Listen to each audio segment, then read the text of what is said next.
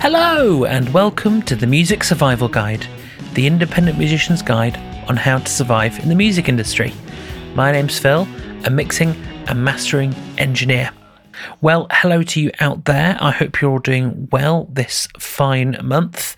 We are getting rapidly towards the end of the year, and it's quite scary, but you know, such is such is life. The years go by quicker and quicker as we get older. It's a bit miserable, isn't it? Anyway, um, this week I wanted to talk about mastering. Mastering is one of those things that a lot of people really, really underestimate. They think, oh, you know, I'm not really sure what it is. It's, I'm sure it's the same as mixing. I'm sure it's just as important. There's no point spending any money on it, is there? But I want to tell you that mastering is not only helpful, it's essential. It is absolutely essential for your music. Do not let your music go released without it being mastered. Now, what I'm gonna I'll tell you what mastering is in a minute and I'll go into what the kind of different processes are and how that works. But what I want to say is get someone external. Really important. Get someone external. I know some of you might not have the budget and that's fair enough. But if you have a little bit of budget, get an external person to help you. What you don't want to do is have the same person, especially if it's a band member, mixing, recording, mixing, and mastering the whole thing because they'll get too used to it. And the idea is you have several sets of ears on the music and it will really help. And I'll go into why a little bit later on. But long story short, get someone involved. Now, you could get someone like me, who's a mixing and mastering engineer, to kind of bring all that together, but you could get someone who's just a mastering engineer. So, uh, a while back, I think it's last year at this point, I'm not quite sure, I did an interview with Stephen Kerrison of Tall Trees Audio Mastering. That's a great episode where we talk in depth about mastering and what we think about it and various thoughts and bits and pieces. That's a great episode to kind of listen back on and and go more in depth, I guess. But I just wanted to go an overview of what mastering is to me.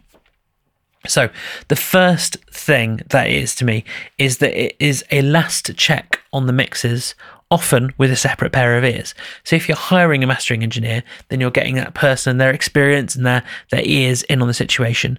You see, people hear music in very particular ways. So if you're a band member and you've recorded, mixed it, and you're planning on mastering it, you've heard that song just in the same way. It's just the way you perceive it. It's hard to change that mindset. In fact, it's almost impossible to change that mindset. And getting someone external can really help. They're going to be fresh. They haven't heard the song before. They've not got any preconceived notions about what the song should be like, anything like that. They just know generally what a good balanced song sounds like, and they can advise you from there. Really, really, really important. Using someone, using someone's this, using a separate person and getting them to have a listen is really, really, really important. Secondly, they have a chance then to correct any problems that may not have been picked up along the way. So, for example, if um, some of the EQ is really out of whack, then the mastering engineer could go, Well, actually, have you thought about going back to mixing and changing this, changing that, whatever? Good mastering engineers will often make suggestions before they kind of get to work on the track and practically do things. That's part of their package, it's part of their experience, and it's something that you should really pay attention to. Now, mastering engineers aren't going to stipulate and say, you know, I'm not going to work with you unless you do this necessarily, but their their opinion is worth listening to. Mastering engineers will have spent money and, and time getting their skills up, but also getting their space ready. So they'll have really nice sets of um, speakers in a well treated room. They'll be able to hear it balanced and flat, and that's really important. The next thing I put is a very general statement is that they are balancing the songs. So, song to song, they're making sure there's some consistency there. That can be all sorts of things that they use to do that. They can use EQ on the whole mix. They can use uh, compression. They might use some kind of spatial widening type stuff, things like that. They may even be getting rid of pops and clicks and things like that to sort it out. But on a sort of big level, it's making sure that song to song there is consistency. So, you know, it when you when you're mixing music, you only really think about it a song at a time, and it may be that across the ten songs or so, the kind of sound adapts and it slightly changes, and your kind of balance changes, and it's the mixing engineer's job to kind of come in and try and um, tweak it all to kind of make it all work together as a big cohesive thing. And on top of that, as well, is to make sure that there's no massive jumps in volume from song to song. You want to make sure that the whole thing just sounds consistent. If it's an EP or an album, or if it's a single, I think it's still worth getting a mastering engineer in on a single, even though there's nothing kind of song to song to do. But they'll be really good at just kind of making sure the song sounds great. It's that final check, that kind of thing. The next thing uh, a mastering engineer does, it's related to the previous one in a way, is making sure they're a competitive volume. Now, the loudness wars is something I could go into extensively. I'm not going to here. I would say just look it up. There's loads of articles about the loudness wars. Um, the idea is that you make your tracks louder and louder and louder, and you squish the dynamic range of the song. That's the difference between the loudest part of the song and the quietest part of the song um, to make the whole thing feel and sound louder. That was a problem that was an extensive problem, but it's something we are coming through the other side of. Streaming services like Apple and Spotify, what they've started to do is they've started to punish songs that are over loud and reward songs with a bit more dynamic range. So they've got algorithms built into them now that will make uh, quieter songs go louder to a certain point and louder songs pull them quieter. So there is more consistency if you're going between wildly different genres and styles. They're broadly going to be the same volume on places like Spotify. And that's what they're doing. And there's nothing you can do to defeat that. That's just what they're doing. So it's in your advantage, it's in your, your um, interest to make sure that they are not too, too loud, too squished, um, because good dynamic range good um, differences in the loud parts of the song and the, and the uh, quiet parts of the song is really important. It really helps um, give a song a kind of sense of uh, peaks and troughs and things like that. But having said that, you want to make sure that it's not too quiet. And this is where a mastering engineer's experience can come in handy.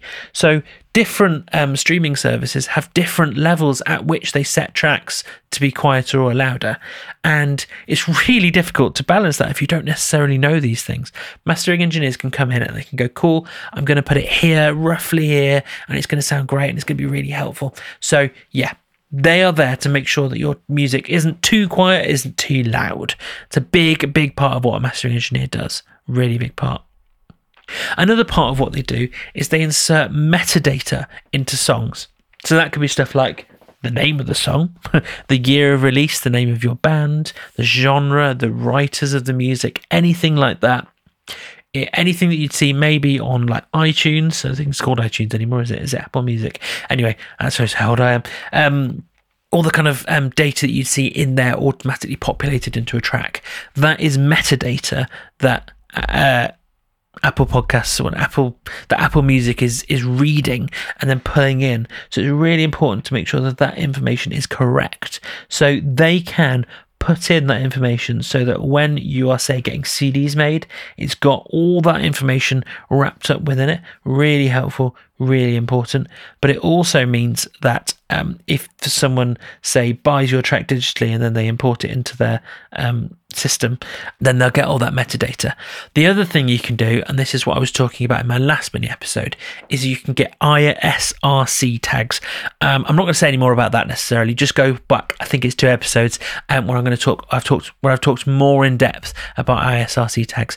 But anyway, that is kind of an overview of what a mastering engineer does. They do lots of things, but essentially you are paying for their experience and their ears on your music to make sure it's going to work in the best possible way.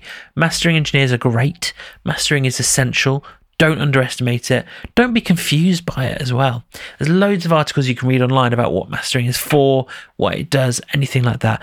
Go read them if you're interested. There's some great ones online. And as I said, go back to the episode with Stephen Carrison of Tall Trees Audio Mastering. Go and have a listen to that one. It's a great episode. So that is it for another episode of the Music Survival Guide.